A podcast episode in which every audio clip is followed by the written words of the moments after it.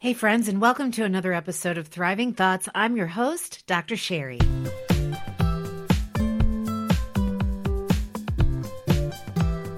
Words matter. Your words matter. And far too often in my career as a clinical psychologist, and even now, I've heard people use a word that becomes predictive of their quality of life without them even that word is the word my, M Y. You know, my dog, my house, my car, my life. How about these? My anxiety, my depression, my situation, my fear, my anger, problem, right? My problem. So, what's the big deal? Why does it matter if I say my anxiety? Well, anxiety is a feeling. Unfortunately, it's become a word, a diagnostic label, as it were, and for many of us, it's a self imposed label, but it's become a label to define the way we process information, the way we process our feelings. How we process our feelings, our thoughts, we all have certain tendencies, for sure, from the womb. And we all develop habits, thought habits. You guys have stuck around for any length of time. You know this is what I talk about. Your thoughts are merely habits. And yes, you do have the power to change them, even when it comes to things that we have turned into big, giant, scary things that really aren't big, giant, scary things, but we've made them big, giant, scary things. Even when it comes to things like anxiety and depression. You see, we've turned those into a noun as if they are some living, viable, breathing, coming for you source that's outside of you. And you have zero influence over it. You have no power over it. It has all this power over you. For many of you, this may be new to hear. You may have been told throughout your life that your anxiety or your depression is something you are going to have to deal with, you're going to struggle with. Yes, I've heard professionals say that word to people, say this prediction, speak this over people's lives that yes, you're going to struggle with this for your entire life. Well, my friends, that is untrue. What is true is that as you believe, so shall you be. So if you believe that you are going to struggle with something for the rest of your life, if you really believe that, and that's not a judgment, it's just, is that what I'm telling myself? Is that the thought that I have believed all of all of this time that this thing, my anxiety, my depression has all of this power over me? If that's what you believe, then you are going to live a life that struggles. You're going to live that life that you feel like you're just surviving from time to time, you're going to live a life that says, my anxiety or my depression dictates what I can and what I can't do. It's to blame for what I do or don't do. It's to blame for my relationship problems. It's to blame for my career or my work problems. No, friends. Anxiety, depression, those are feelings and they're self ascribed states. Basically, we apply this label to ourselves. We claim it with the word my, and we say, it's mine, it's part of me, it becomes a part of our identity. When we claim ownership of something, like a feeling, we basically stop there. The thoughts stop there. Well, this is just my anxiety and this is my depression. Or, you know, you've probably heard somebody say, My anxiety was so bad today, as if it's a runaway freight train. And listen, let me tell you, I know that stuff can be a runaway freight train in your minds. I've lived a lot of those moments, and I'm sure I'm going to live a lot more. But I do know this I do know that when it comes, I choose to take power over it rather than become subservient to it, letting it own me because I choose to own it. So you'll never hear me say my anxiety. You'll hear me say, yes, I get anxious. Mm-hmm. That's a feeling I get. Yes, I have panic attacks. Yeah, I do. But it's not my panic attack problem. It's not my anxiety. Do I get sad? Yes. Have I been really sad in my life? Absolutely. But I don't claim it. I don't claim it as my own because I don't want it to stick around. And friends, when we call something our own, we cling to it. Unknowingly. I mean, nobody would say they want to cling to anxiety or they want to cling to depression. But when we use the word my and we cling to it, we take ownership, we actually personify a feeling and we give that feeling power. And then that feeling has power over us. We start to make excuses for why we can or can't do something because we've elevated that feeling to a seat of authority in our lives. And here's the truth whatever you choose to belong to you, whatever you choose to own, there's a key word here. I want you to listen to that repetitive word I'm saying.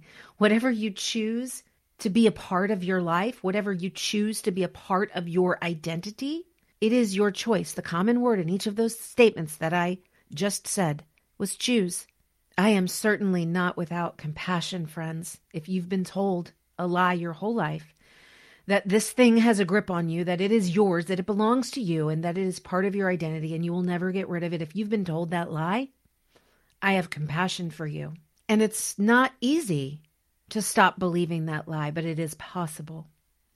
It's possible to begin to Use your feelings for what they are, for information, not as fact, not as part of your identity, not as part of who you are, not as this living, viable force outside of you, of which you have no influence over. Friends, you have no control over the fears and the doubts and the angst and the wondering and the sadness and even dark, dark thoughts. You have no control over those thoughts when they come into your mind. That's just the way our brains work. Sometimes, though, we have nurtured and we've owned and we've possessed for so long a thought that it becomes a part of us and we start to believe it as truth. We start to believe that this is my lot in life. This is as good as it gets. This is what I have to look forward to. There is an alternative. You have 100% control over what you do with the thoughts when they arrive. You don't have to invite them in for a cup of coffee and say, Oh, anxiety, tell me more about how much I can't function. Tell me more about how this event in my life is going to blow me over. Tell me more about how weak I am. We don't have to do that. We don't have to invite depression to the table for a cup of tea or for a glass of wine and say, Tell me more about how miserable my life is. Tell me more about how nobody cares about me. Tell me more. Because listen, when you invite those things in, you claim them as your own, you invite them to have a seat at your table, the table of your mind. You then begin to give them authority, and you then begin to lean in and listen as they snicker and snarl and wave their taunts in front of your face and steal every speck of joy that you have. Because that's what they'll do. You might think you own your anxiety or your depression, but the problem is that eventually you turn over all authority to those thoughts and feelings.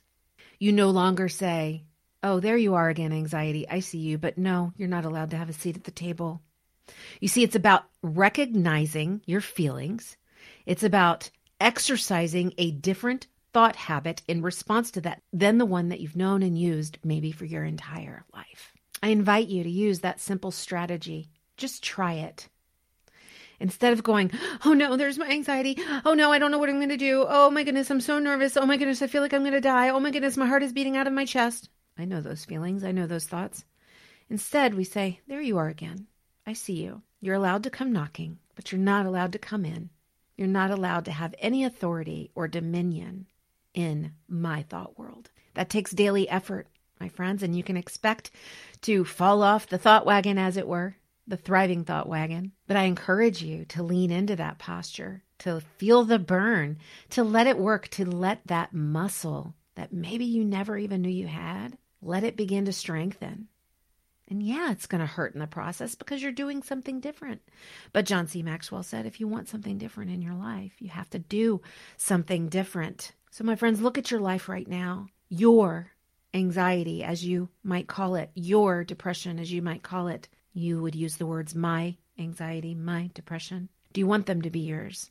If you fast forwarded 365 days onto February 19th of 2022, do you still want what you refer to as your anxiety and your depression to have a seat at your table. If you don't, then it's time to change the thoughts that you believe about depression and anxiety. It's time to give up ownership. In fact, it's time to disown anxiety and depression. Recognize them for feelings that they are.